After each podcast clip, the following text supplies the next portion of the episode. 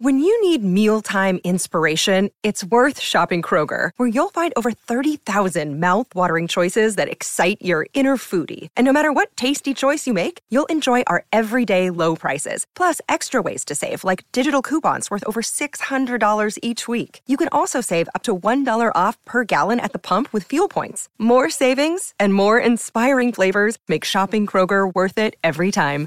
Kroger, fresh for everyone. Fuel restrictions apply. Welcome back to the Book Riot Podcast. It's a weekly news and talk show about what's new, cool, and worth talking about in the world of books and reading. This is episode. We don't know episode numbers anymore. We're recording on Thursday, April twenty second, twenty twenty one. Um, quite a week in books. Um, the uh, the rolling the rolling reckoning continues apace, um, in ways that I think are mostly in the direction that I would prefer them to go. But boy, there's some ugly stuff to get through and, and bumpy roads uh, ahead here. Uh, I'm Jeff O'Neill. She's Rebecca Schinsky, coming to you from BookRiot.com. We're going to do some follow up and we'll get into the news stories of the day. First thing on the top of the show, there's we don't do this very often, but there's a giveaway going on right now. I'm going to put the link in the show notes. The Book Riot hosting. It's a current affairs book bundle with a gift card that goes along with it. But the thing that's especially interesting here is one of the books in there is a little, is, is, is a little book by a guy you may have heard of called his name is Daniel Kahneman, right? Oh. and it's uh, one of the books is a copy of his new book. He has co-collaborators because he's like a real academic, and that's what they do. It's called Noise, and thought you'd like to know about it. There's a link in the show notes under. You go to show notes discussed in this episode. I'll put the link in there. Uh, some it'll, it'll read something like giveaway for prize pack, including Daniel Kahneman's Noise. Go enter that if you'd like um, to check that out. Kind of a cool one Can staff win the Daniel? No, I think Kahneman that's that's in the terms of conditions, Rebecca, that we cannot award ourselves. Oh, look, it's me. I've won the award. Gosh, how Yeah. did that happen? Yeah. Um. So go check that out. That comes out, I think, in June. May Oh, May 18th. I just Googled it. May 18th. W- We're saying we are entering into. We can feel like the sun warming up for the big season, the book season. We got Mm-hmm. Lahiri's book. Um, the Bourdain book came out this week. Lahiri's book book I think comes out next week. The new Andy Weir. We've got Kahneman. We've got all sorts of stuff coming out over the next few weeks, which means we're almost ready for our summer preview as our bonus episodes get kicked off with our moms, dads, and grads recommendation show. We still have time to get requests in. I think if you, yeah, I think if you email us soon, we're going to have a great shot to get your recommendation request in. We got some more this week, um, some interesting stuff there. Um, and I think it's, you know, it's going to be a fun show. But then we got, we're going to do summer preview after that. We're going to be doing um, a reading movies episode. Can we talk? Can we say what we're going to do? We've decided, right? I think We're- we have to. Yeah, Yeah. we're. I'm very excited. what are we doing? You've been you've been itch- I was surprised. You're more itchy for this than I am, which is great. But you've been really Yeah, I focused, mean- especially this summer. Tell them why. Tell the people why. Well, we share a love for Field of Dreams Yes. based on the book Shoeless Joe. And I think we kicked around doing it last year or maybe like as a possibility Mm-hmm. a couple years ago, but then last summer's baseball season was so abbreviated because of COVID and everything. When we were planning the season, it was like who knows what we're going to Mm-hmm. feel like doing. Um, so we saved it and I have been anxiously waiting. I've never read Shoeless Yeah. Joe, so that'll be fun. Um, I got to visit my parents last week for the first time since the end of 2019. So you're in the Midwest. So it feels I like was in yeah, the right. Mm. Midwest. And I got to see my brother-in-law, who is a sports radio host, and I told him we were doing this, and he begged to come on. He was like, "I'll even read a book." Listen, I, I don't know this person, but you can't say that you're making a huge concession for our reading movie show by saying you're reading. You, yeah, I'll even stoop to the level of I'll book even- learning. He's like, "Oh, let me come on and talk about Field of Dreams," and I was like, "You know what? This is a Schinsky O'Neill joint. I'm sorry." Um, get your own pod. Hashtag get your own podcast. yeah, I can. I'll tell him. I'll even come on there and talk about baseball. Let's um, came out in 1989. I was 11 years old. I collected baseball cards, played baseball in the Corn Belt. Like it was, like it wasn't direct. It was. I think the the core audience for Field of Dreams were people Kevin Costner's age in the movie, like my dad, who was I think so, 37 at the time. But it was a, a, a four quadrant movie, and kids and grandparents and men and women and you know all, all the things that were a hit. Don't see movies like that. We'll talk about it in the show. You don't see movies like Field of Dreams anymore. Um, one of my favorite movies. It's warm enough. We had a warm enough day here that I could have watched it with like the windows open and the crickets chirping and doing all that kind of stuff. It doesn't get humid enough here to really have that full like Midwestern in the middle of a cornfield experience, but you know, maybe I could boil some water and heat up the kitchen or something like that. Get a nice get a nice Yeah, mug on. I, I have a little summer ritual with it where I usually wait until like late June, and it's it's that it'll be like a Saturday afternoon. Mm-hmm. The light is right.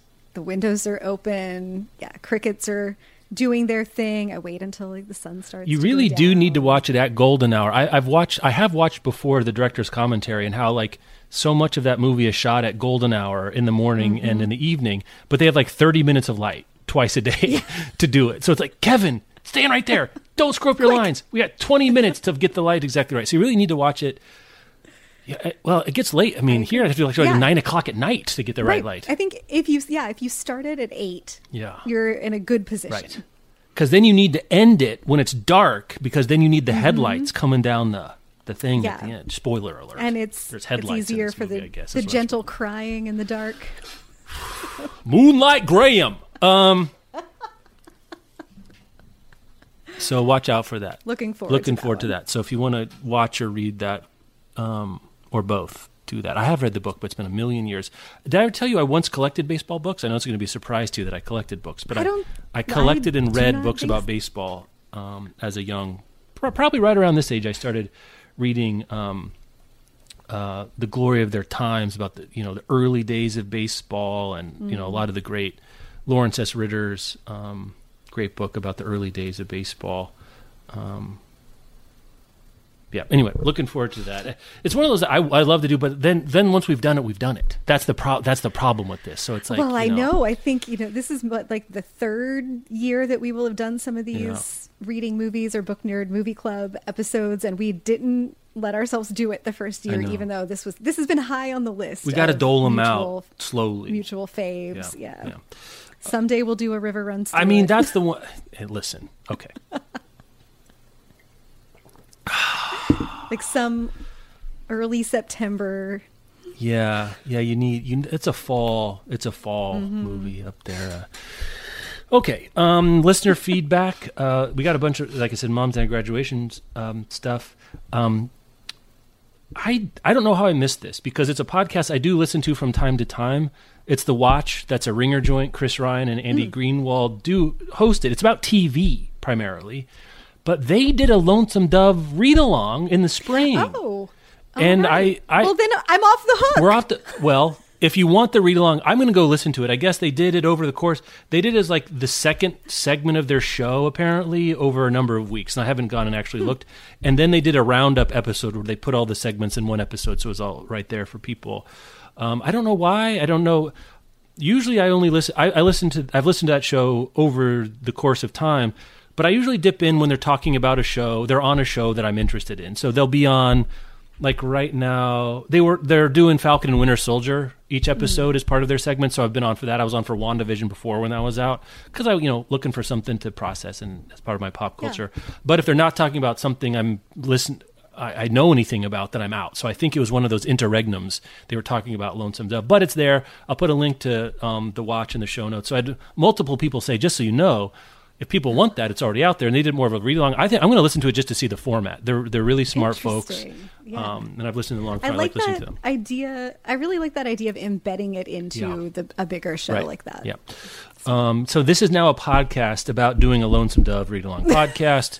Um, I didn't get any consensus about a form. Some people are saying, no, hmm. we, we want to read along where you do four episodes and it's 150 pages. Some people, no, please don't do that. Just do one big one. Some are like, they like Rebecca's idea about like the, the sort of, I don't know, contextual anthology, packet, course yeah. pack kind of idea people there's no consensus so you have you were not helpful at all there but we did we did learn that there is no consensus so whatever way we decide not to do because we're not doing this is going to be right or at least won't be exactly totally wrong um, You know what?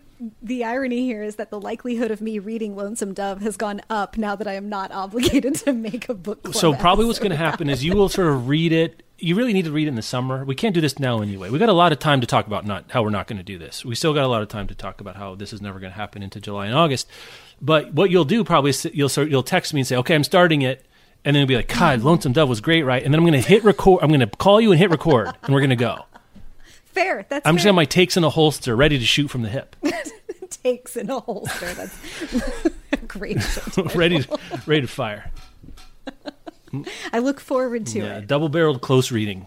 Also, just I'm just throwing show titles at you left Oh, and it's right. beautiful It's really, it's really great stuff. But thank you for your unhelpful feedback uh, about Lonesome Dove, everyone. You can send more to podcast at Book Riot. Yeah, yeah, you can. You can. Thanks. I will ignore all of it. Happily read and ignore all of your advice for what we should do for the Lonesome Dove relong. Okay, let's do a sponsor break and come back and do other follow up that's not from listeners that we're going to ignore.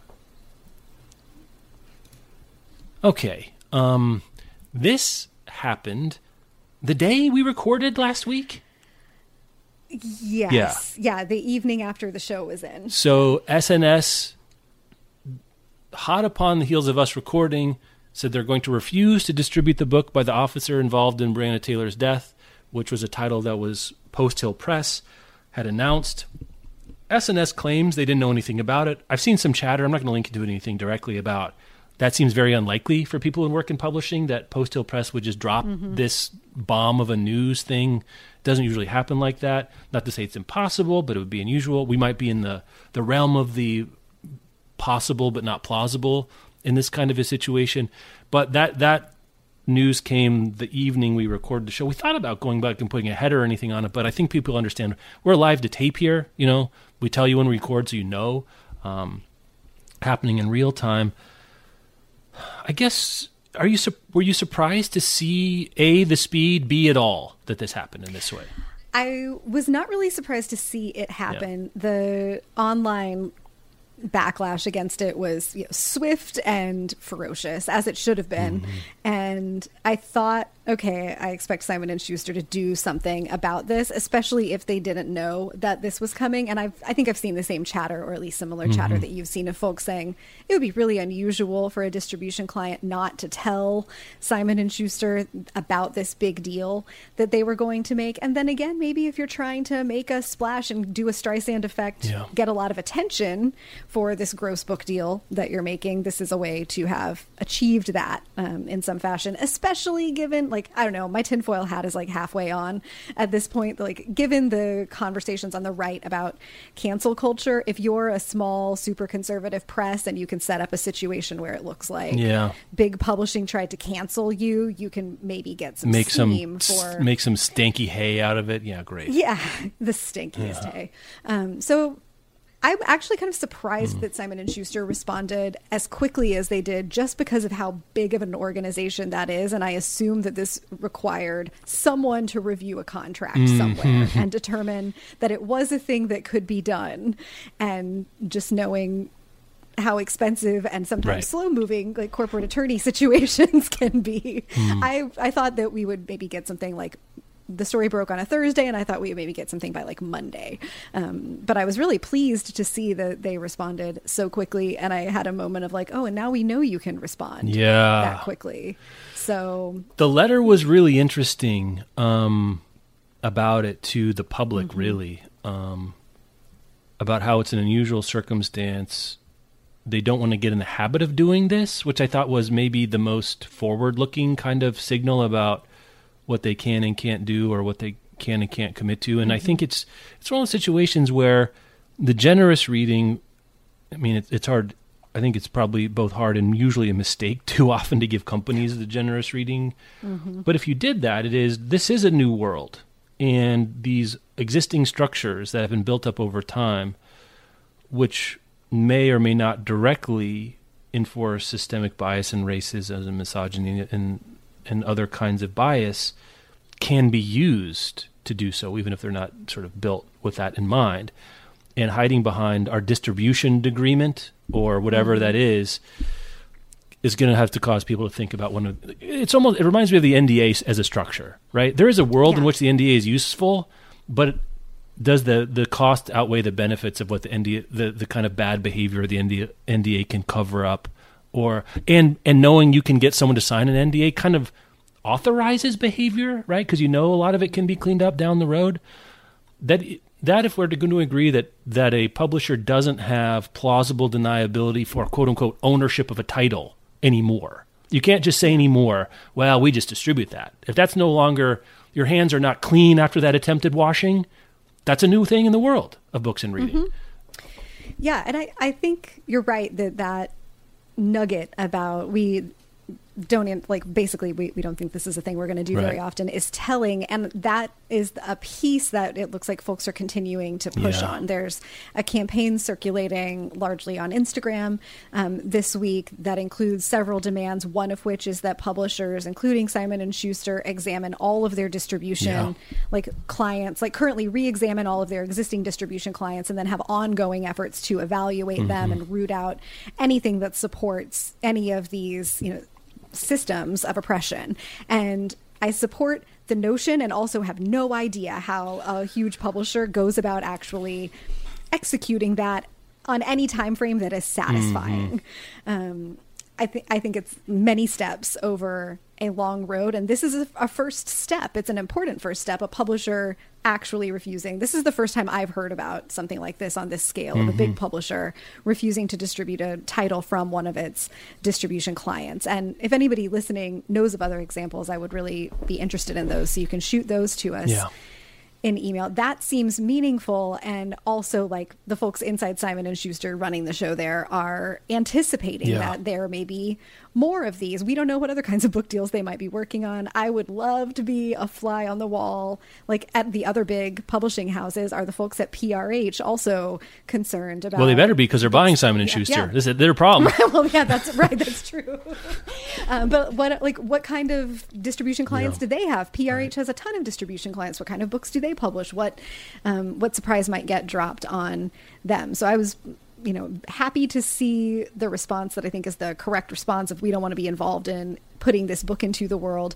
You know, the next step that folks are asking for is Simon and Schuster to cancel its entire relationship um, with Post Hill Press, and it doesn't seem like that's going to happen. We can get into mm-hmm. the details of that in a little bit, but I, I think that this is a common feeling in activism work is this is a little bit of progress and by nature of being a little bit it doesn't feel fully satisfying mm-hmm. you know it's not the full change that we all wish to see in this industry or in the world and i also don't want to let it go that it was progress yeah, still right. this is meaningful that a large publisher has made this decision and now we all know that they can make a change to their contract like that and they can do it within 24 hours of the question coming out or the problem being raised and that's a thing that simon and schuster's employees are not going to forget it's a thing their mm-hmm. critics are not going to forget that's and i don't know i hope you know that they considered that this is a thing that they have now revealed right. to to the world that this is available um, as an option. These things can be changed, and it'll really be interesting to see where it goes from here. Yeah, and you know that account accountability is an interesting phrase that's been talked about, especially mm-hmm. in the mm-hmm. light of you know justice versus accountability in the the George Floyd case that came down this week too.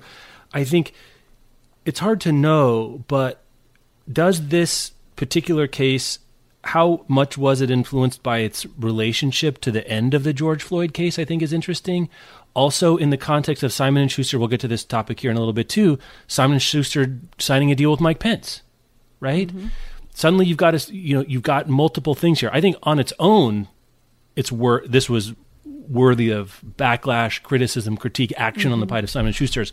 But it felt like this boiling water was poured into an already scalding vessel over the last 10 days or so. And that matters. That's how things get done, is that the environment is right and ready. Mm-hmm. And this happened with such speed, it feels like Simon and Schuster not just felt pressured into doing it, but they kind of wanted to do it. That's the other thing I yeah, read into the speed. I think so. Um, mm-hmm. a little, mm-hmm. and I don't know if that's fair, but to turn around that quick, you can't turn around that quick and get through the legal and the but um but what about ism stuff right. that would mm-hmm. be done internally if people didn't actually want to do it. I don't know if that's fair to you or does that resonate? Yeah, I I think that's fair, and I think it goes back to we talked about this last week a little bit the rising social and public accountability mm-hmm. for platforms in general of what they allow and enable to be put out into the world. And in the same way that we saw like Facebook and Twitter start to block or remove certain types of content and implicitly acknowledge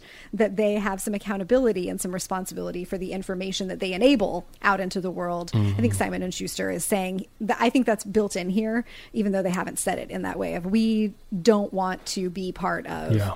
Putting this book out into the world. We don't want to be part of this guy getting a platform we're you know this is what part of that accountability looks like and that distinction between justice and accountability is really useful here because I think what we're pushing for is a world that uh, within publishing looks just mm-hmm. and in which people don't people are not rewarded with giant book deals for doing things like killing a black woman who's just asleep in her mm-hmm. own home and publishers don't profit off of helping to distribute books like that um, and we, we don't live in that world yet, but this is a step in that direction. Yeah, or you know, at the very least, it's no longer tenable for a big five publisher to hide, to hide, be protected by whatever passive mm-hmm. voice you want to use, a screen right. of we're just a distributor. Because I think people realize that the system is the problem, and the distribution feels like a new sort of like a neutral conduit of like moving X unit of widget from A to B but we know it's not. But it's not. Because you control right. those pipelines and what goes in them matters. Ergo, mm-hmm. you know, it's your responsibility to keep the pipes clean, at least as far as you're willing to do it and want to do it and can afford to do it. How lucrative these distribution deals, that's one thing I haven't seen. Like, what if Post Hill Press decide, you know, we're walking tomorrow? Does it make a difference? Does it, like, how important are these distribution deals to the big five publishers or other major publishers that do have distribution deals, if they just walked away from them all, and say, you know what, we don't want, we're in the worst of both worlds here because we don't get most of the money from publishing the books, but we take all the heat, right? Right. So why do this? That would be the question I'd be asking today if I was in mm-hmm. charge of a publisher that had distribution deals with that doesn't have editorial or like publicity or other any kind of control or say in what books are going to flow through the pipes. Why am I just letting people do whatever? Because I'm making I'm not making as much as the publisher and I'm getting more if not if not I'm getting as much if not more heat from the public because I'm a bigger name yeah. and I get a bigger placard and they've heard of Simon and Schuster not Post Hill Press before. Right. If we have a birdie, I would be yeah. super interested in like what percentage of Simon and Schuster's revenue or any of the big publishers' revenue is from mm-hmm. these distribution deals. Yeah. Anyway, so uh, let's take another break because we've got more more Simon and Schuster stuff to do uh, as relates to especially to this, but also to the, the Pence book deals. My timeline for this is a little wonky. Tell me if I'm right. I think so. There's a petition from employees at Simon and Schuster mm-hmm. that's centrally about Mike, the Mike Pence book deal. Um, that yes. came after it did come after yes. Simon Schuster says we're not doing the the uh, the, the, right. the, this other one, the Post Hill yeah, Press. So Simon and Schuster last Thursday uh-huh. evening said that they were not going to publish. They were not going to distribute the that one Post Hill Press book by the officer involved in the murder of Breonna mm-hmm. Taylor. So on the heels of that decision, um, a, a letter from the workforce of Simon and Schuster came out. I think it came out on the the 19th or the 20th earlier this week, um, protesting the entire deal with Post Hill Press, asking that Simon and Schuster stop the distribution deal completely, mm-hmm. um, and then also demanding that they cancel Mike Pence's book deal. Mm-hmm. So that. sorry, we have a piece from Kirkus um, by Michael Schaub that came out on April 20th, sort of highlighting the arguments made uh, in that letter from Simon and Schuster employees there. Yeah. So yeah, that happened, and then we we don't know. It's interesting. I've speculated of late. I've said multiple times, both on this show and frankly in private conversations we have had around work and in, in other situations, about how I sort of think that rank and file publishing employees, at least of the you know middle tier and up. I don't. I can't say about smaller publishers because you sort of get niche, and you know I, I don't. I don't have better. I don't have a good sense of that. Probably have a similar worldview to us when it comes to the world mm-hmm. of books and reading. They've been around, you know, if, if, you're 20s up into your early 40s, you've been around in the world of the internet of books and reading that we've been in over the last 10 years. We've been a part of that conversation. We've been covering it. We've been responding to it in our own way. You know it's part of the thing. It's probably something you care about as well as this point. And I think Simon & Schuster pulling the Post Hill Press book and this employee petition are exhibits what n through m of that theory, right? Like this is the kind of thing you would see if that hypothesis is true. Because I don't know what percentage of Simon and Schuster employees this represents, how many are going to sign them. Like there's a there's a bunch of like logistical things that are strange about this, and I'm not interested in that because I don't have skin in the game of actually being a Simon and Schuster employee. But I think the other thing that's really changed, and we've seen it multiple times. We saw it with the Woody Allen biography. We've seen some other mm-hmm. stuff. I think this Blake Bailey thing, maybe it was on its face. We're going to talk about in a minute. Is kind of a similar situation as well, where constituent one for a company anymore, and this is outside. This is in excess of the of publishing. I think this is so true in so many companies now. I think it's true in our company. Mm-hmm. That constituent one is your employees. I agree. And that is, if that's the case, then this is the kind of thing you would see happening out of it, right? And mm-hmm. I think that's interesting. I think that's important. I think there is a moral de facto unionization kind of happening in publishing at this point, which is fascinating yes. to me to see. Yeah, I think that's a moral unionization is a great way to put it because that does seem to be what we're seeing or the pattern at least that's developing after the walkout over mm-hmm. the Woody Allen title which was also at Simon and Schuster and it's interesting that they didn't pick up that technique again yeah. like on the day that simon and schuster employees planned to walk out i got out of office responses from folks at simon and schuster that i have contact with that mm-hmm. were like you know i'm out of office this afternoon i'm walking out in protest of the woody allen memoir um, so it's an open letter it's signed by the workforce of simon and schuster but there aren't individual names attached which uh, there could be three so signatures or 5000 like i really don't know right. at this point yeah it's hard to know how much and, juice it's got and if right and if there were 5000 you would want that mm-hmm. because it would be really powerful but the fact that they didn't reveal it doesn't mean there's not 5,000 and only three. Like there, there are just so many questions about it. But I do think that we're seeing that, that publishers have responded or Simon and Schuster has had to respond from pressure from its own employees about the work they're being asked to do functionally and you know not everybody at simon and schuster has to work on a mike pence book no. um, but they're all getting paid with funds, you know, potentially impacted by those kinds of book deals. It's all going into the company's coffers, and it's it matters that your employees trust you and and feel good about company values. Mm-hmm. And I think mm-hmm. that's fundamentally what this is. That publishing has hid for a very long time behind these statements about you know we value free exchange of ideas, and that's the reason that we're publishing this book full of harmful ideas about people or a group of people or mm-hmm. how human beings should be treated or should interact with each other but but we're just a platform and if you are acknowledging that you're not just a platform then you're allowing this crumbling to happen and it should be happening i think um, but the employees are very i think rightfully seeing all right, well, if we're not just a platform and we don't want responsibility for distributing this other book, what else can we ask our company not to be responsible for being a party to? And the Mike Pence book deal is a timely and ripe example. Yeah.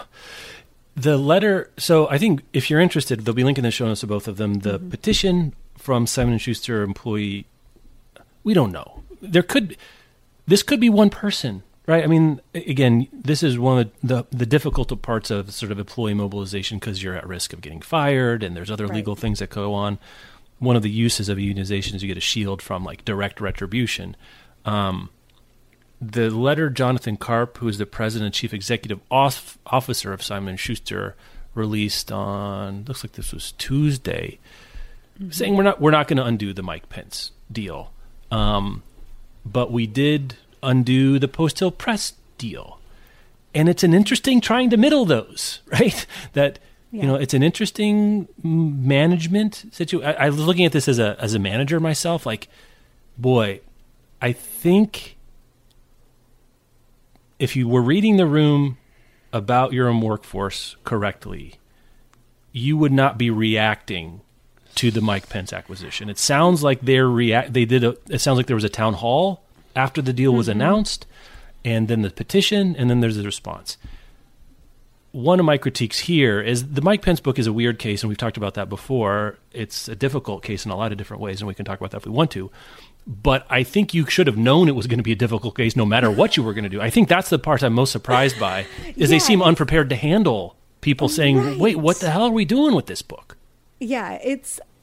I was telling a friend earlier that short of a world in which all the big five get together and decide mutually, we're not going to publish books by these people. Vice presidents of the United. States. It's. I mean, you have to say it. I mean, it's it's it's, it's right. germane. There- it's even if the big five Yes. agreed to that principle, it's really difficult to imagine a world where a book by a former vice president is not newsworthy. Mm-hmm. And m- like there was part of my business brain was like, well, if Simon and Schuster drops him, PRH or HarperCollins are going to pick him up.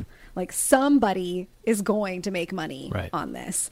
And I wish that that weren't true. And maybe I'm wrong. Maybe getting dropped by Simon and Schuster because of pressure from inside would signal to other big publishers, "Hey, this is not worth it." Um, and I do think the Mike Pence one is a tricky situation because he's not just like a run of the mill Trump administration Yeah. lackey who's writing a memoir. This is not a Kellyanne Conway two memoir book deal. We are talking about the vice mm-hmm. president, and that is a that's newsworthy, and I hate it, mm-hmm. but I think I think that's true.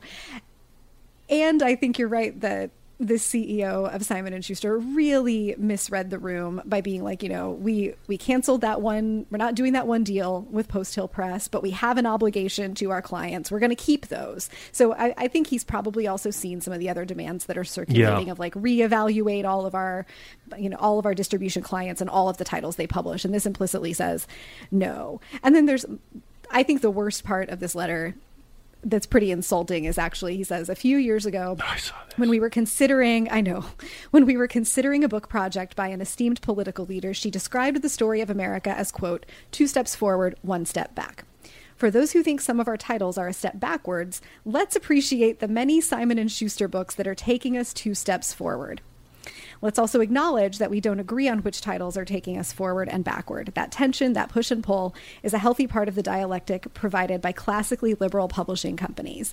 And you know, I agree with some of that. I think that healthy dialogue and a push and pull is part of a healthy democracy. And it's also not something that we've seen in our democracy for the last, I don't know, six years at least.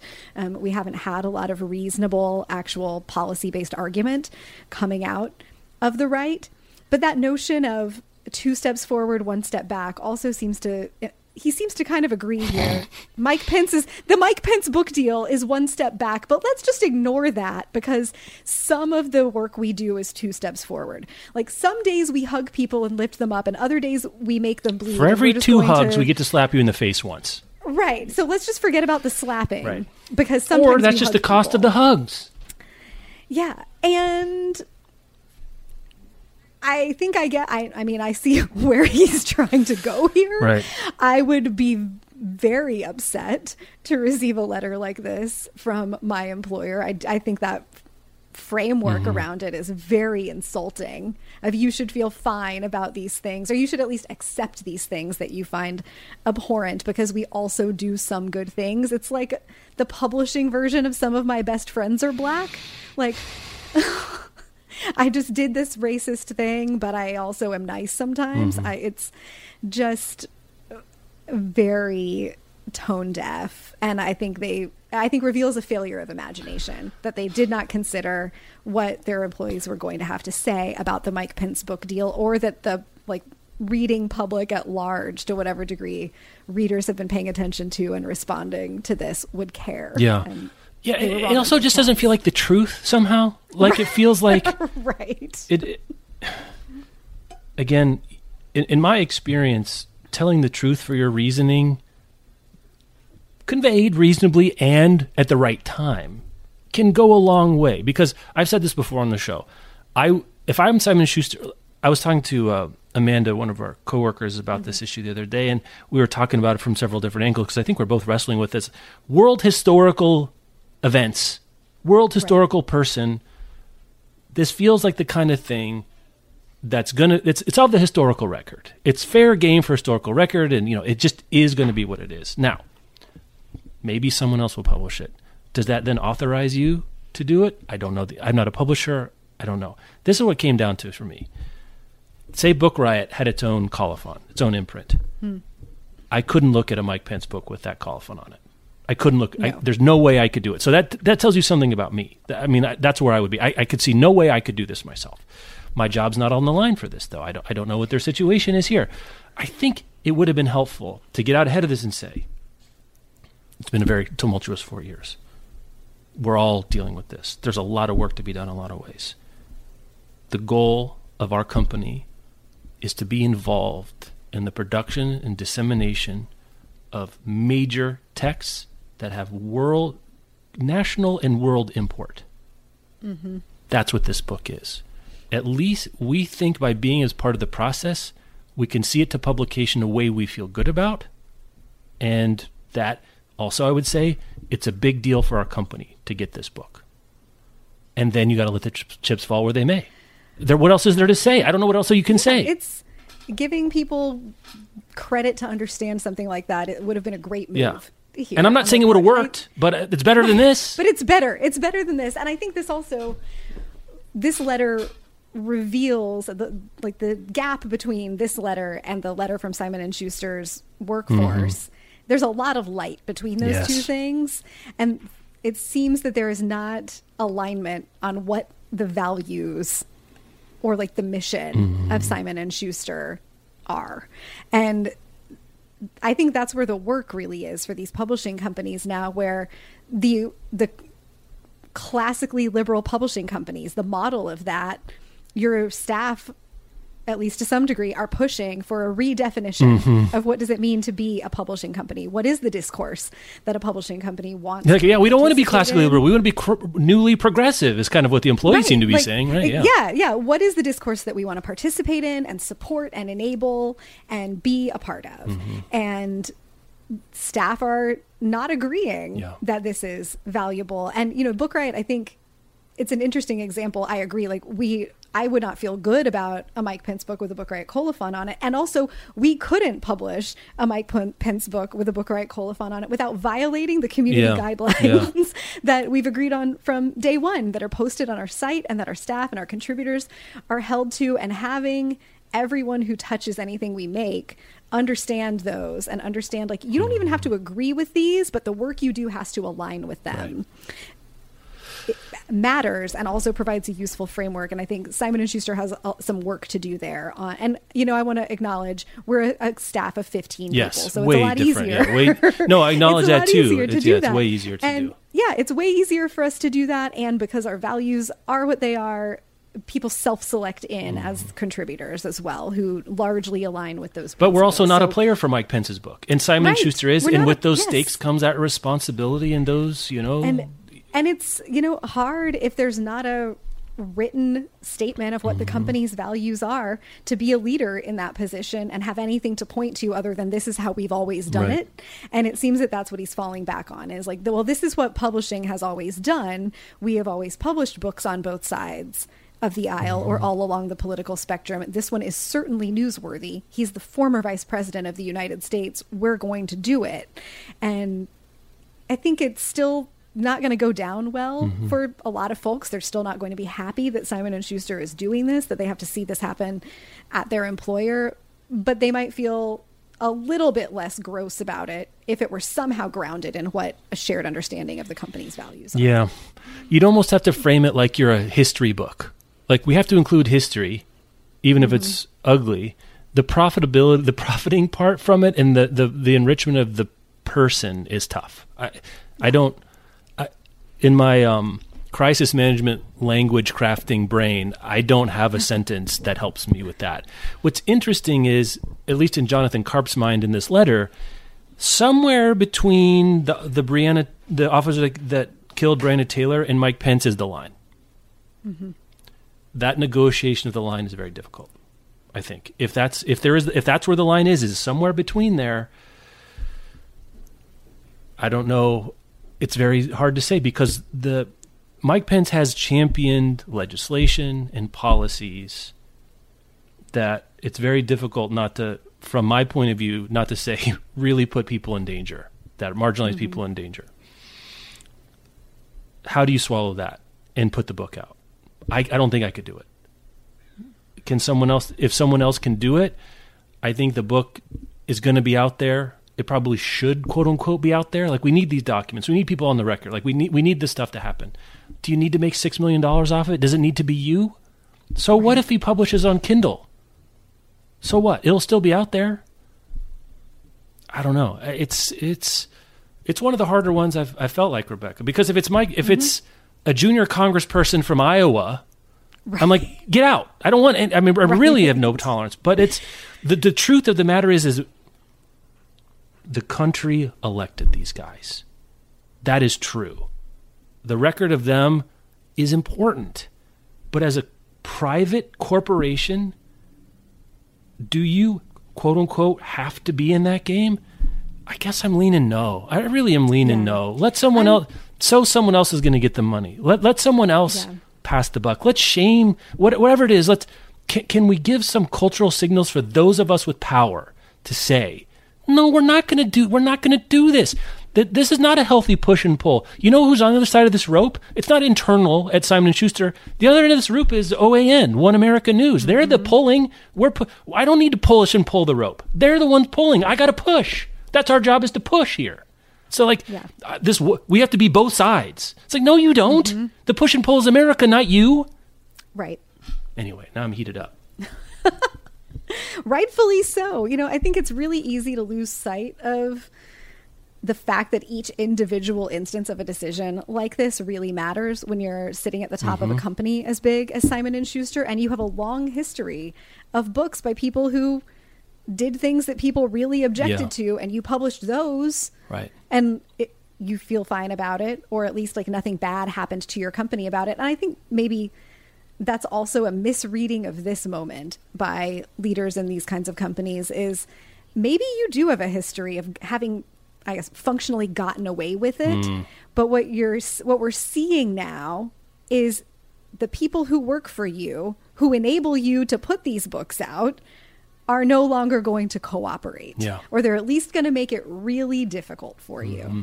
And you need to pay attention to that that's an important signal Yeah. and i would love to see a world where the folks at the top of the big five all agree we are not giving platform we're not giving airtime to people who have furthered these kinds of policies we don't want to pay them mm-hmm. and reward them for that kind of work or for that kind of speech that's not censorship we just don't want to be part It's of not. it We don't want to be in that business. We don't want to. We don't want that product. We'll take a pass on that. right And you know, the if uh, who- uh, who's next?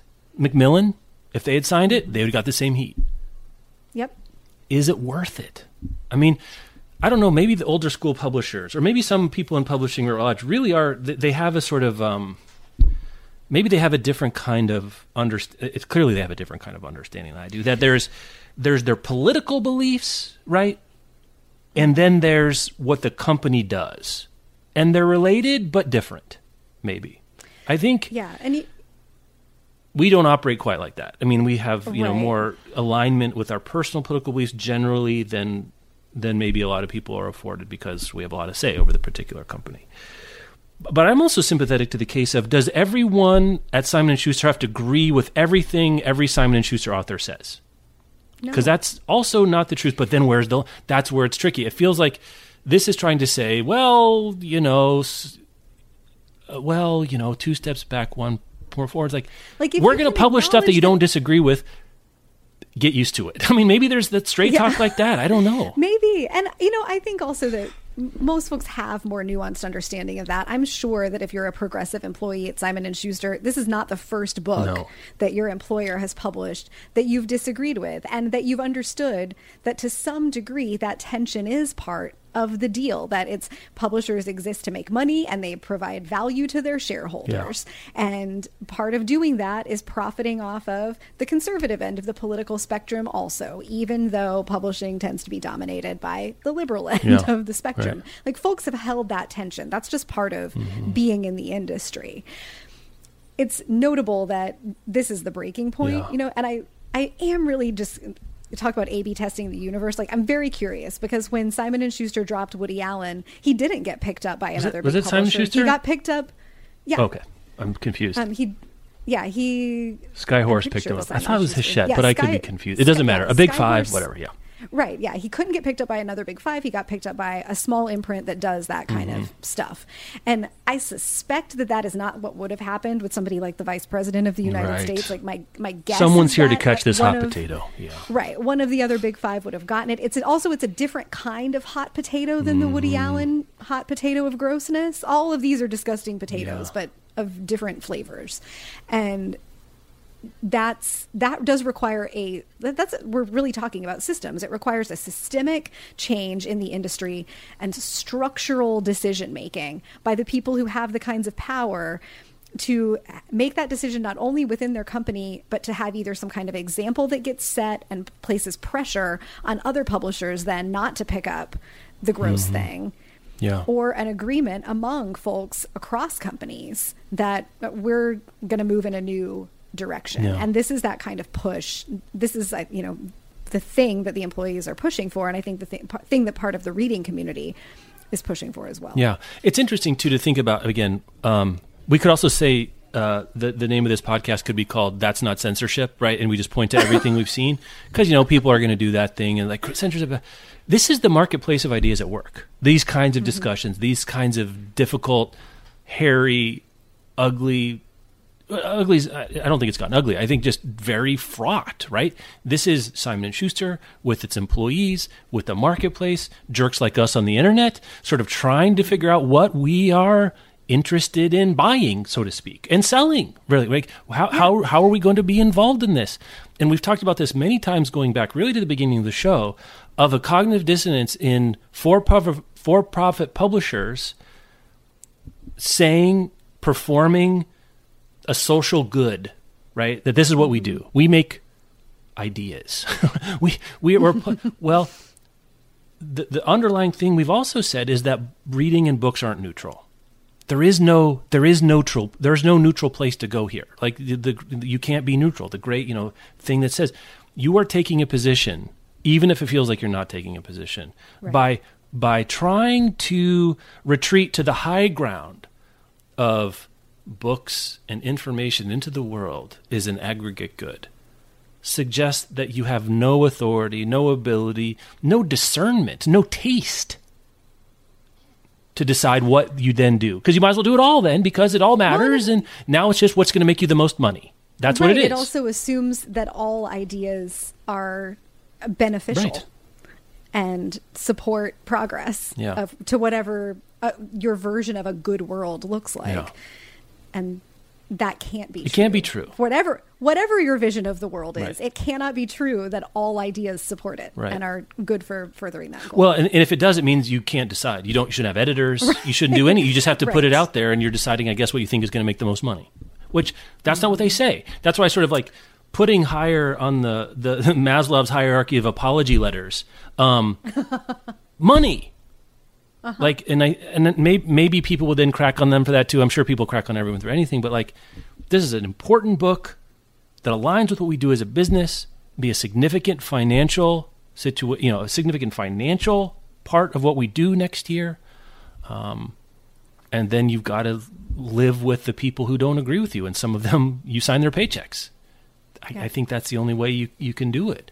Um, and but you, I think clearly too, the other thing that's happened here is like again, assuming that there is a meaningful number of Simon Schuster employees who who really hate this, which I would imagine there are you don't have any trust with them. You haven't earned any brownie points that you can then spend saying, you know, I know what you guys think. I know I'm on the other side of this line than you of feeling like what's damaging, what's aligned with our mission, and what aligns with our company continue to operate. You're on the other side of the line, I'm on one side of the line, and we're going to constantly have to negotiate that line together. That's all you can say. Um, all right, let's do our, our last sponsor here. Well, should we go to the way other side of the line? Let's. I mean, what a story to break. uh,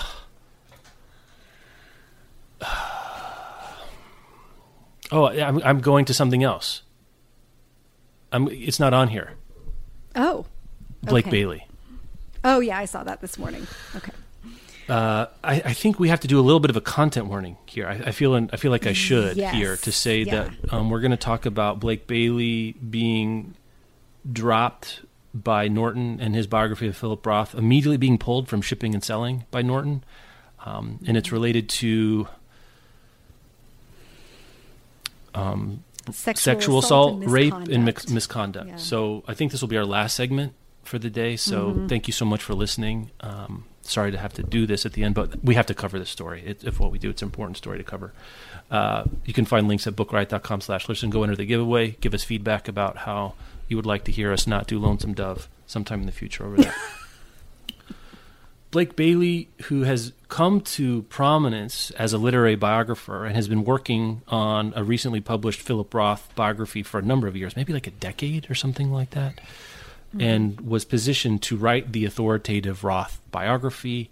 Um, I was planning on reading this someday. Maybe I was going to read that Hermione Lee's Tom Stoppard biography that's 800 pages. You know, in the someday maybe, maybe maybe just lay lay those books on my grave and I'll get to them when I'm dead. Um, came out this week after it sounds like some time of rumblings of people who've had a bad experience with Blake Bailey, of a numerous numerous bad behaviors, felonious behaviors, if the allegations are true mm-hmm. Yeah. that that range from the I mean his first statement was I did things that were deplorable but not illegal. That's where we started with this journey a couple days ago. And yesterday it turned into we, we got people women going on the record saying I was raped by Blake Bailey at Dwight Garner's house. Did you see that detail?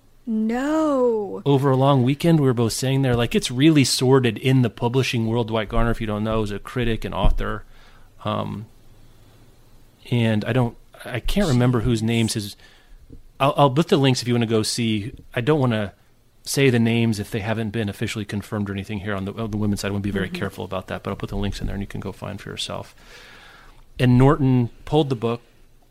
We're, we're done with this.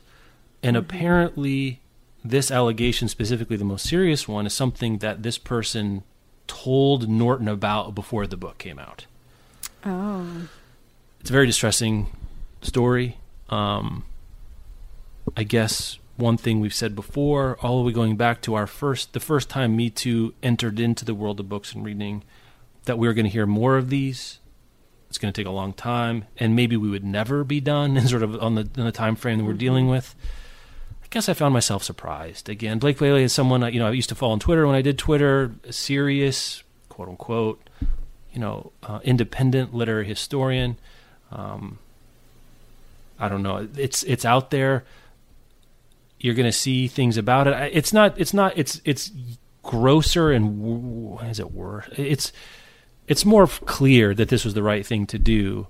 Um, but it's another one, and I'm not sure. Maybe, maybe I felt there was more to say about it, but now I'm at the end of the, the sort of recap, and I'm like, I don't know where else to go with it. So maybe I don't know what else I thought was It's, interesting. I mean, it's. I, it's one of the really, I think, one of the clearer Yeah. uh, moments of this really should have happened. These are, as the Norton statement says, these are serious allegations. Mm-hmm. These are criminal allegations.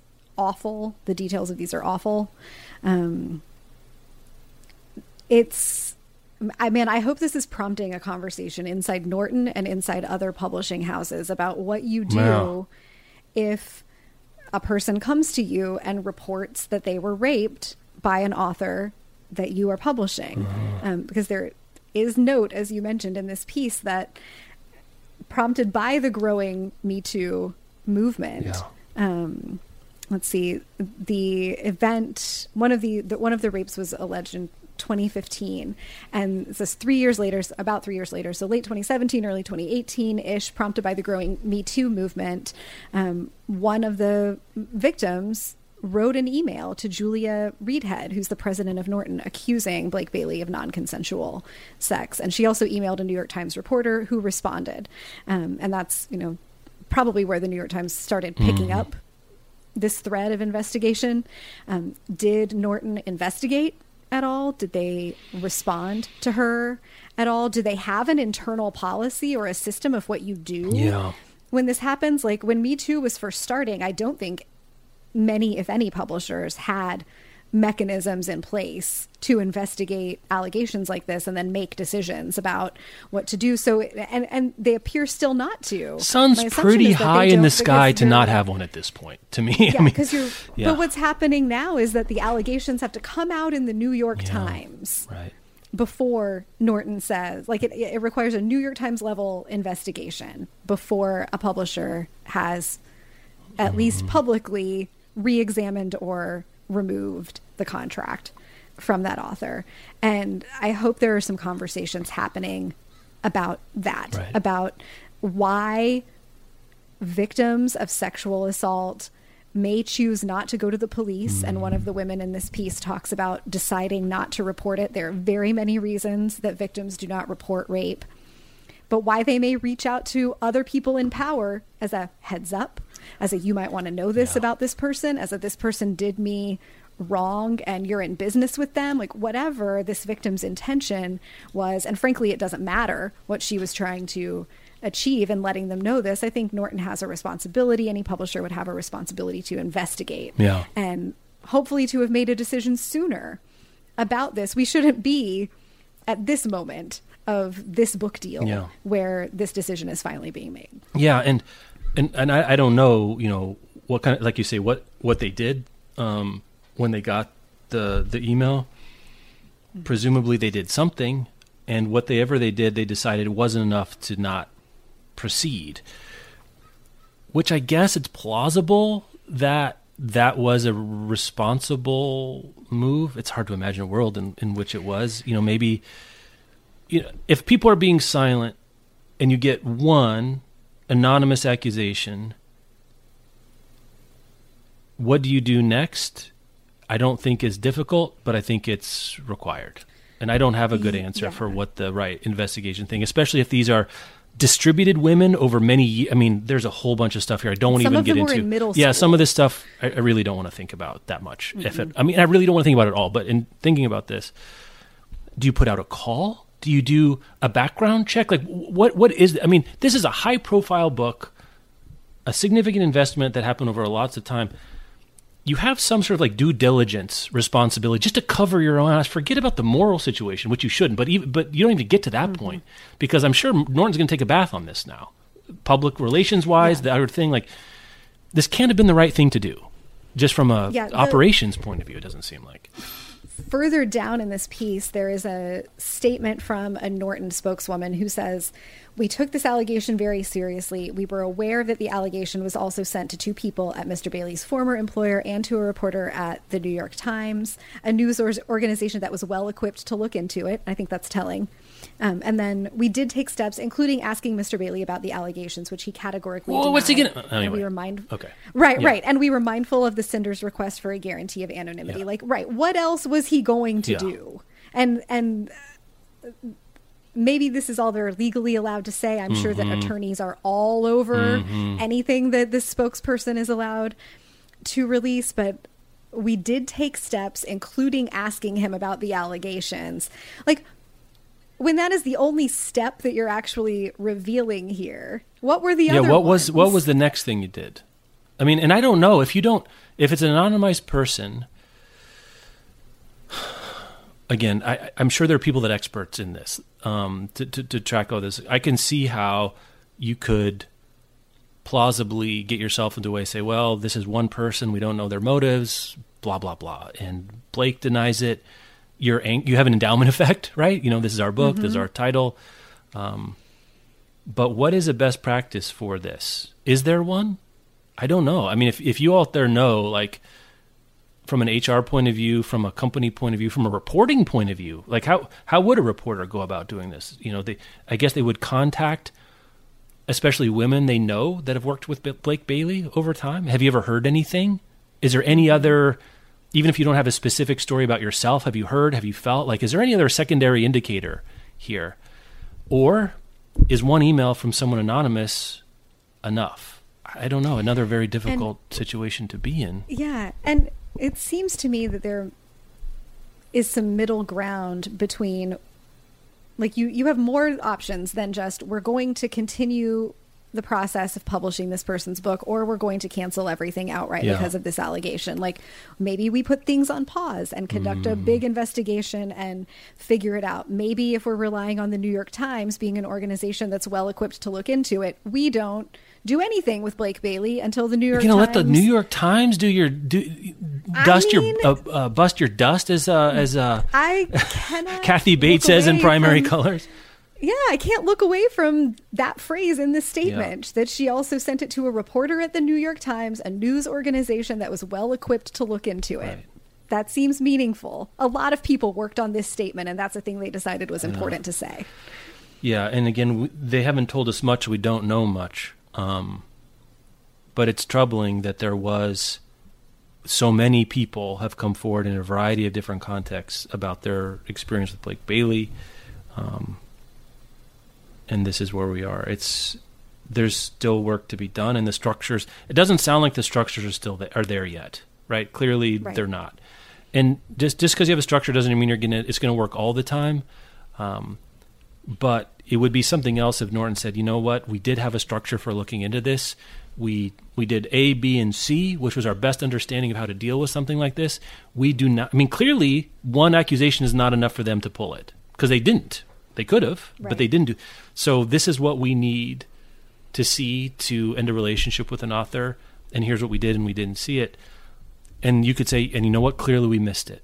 We messed this up you know, and we're going to take a hard look at how we get things about this in the future. We'd like to start an industry-wide discussion about how we can have some sort of clearinghouse, or is there any other way in which people can tell us hard, true things that they need to tell us um, in a way that that is, if not restorative, at least it doesn't make things worse, which this has. Oh boy. Well, I think that's it, Rebecca, for this week. Um, I hope next week we get to bring you gladder tidings from the world of books and reading. Um, but I think these discussions are in the direction of efforts we'd like to see succeeding largely. I don't know if we're in a two steps back and one step forward or vice versa situation here. Um, thank you as always for listening. You can find links bookriot.com slash listen. You can email us podcast at bookriot.com.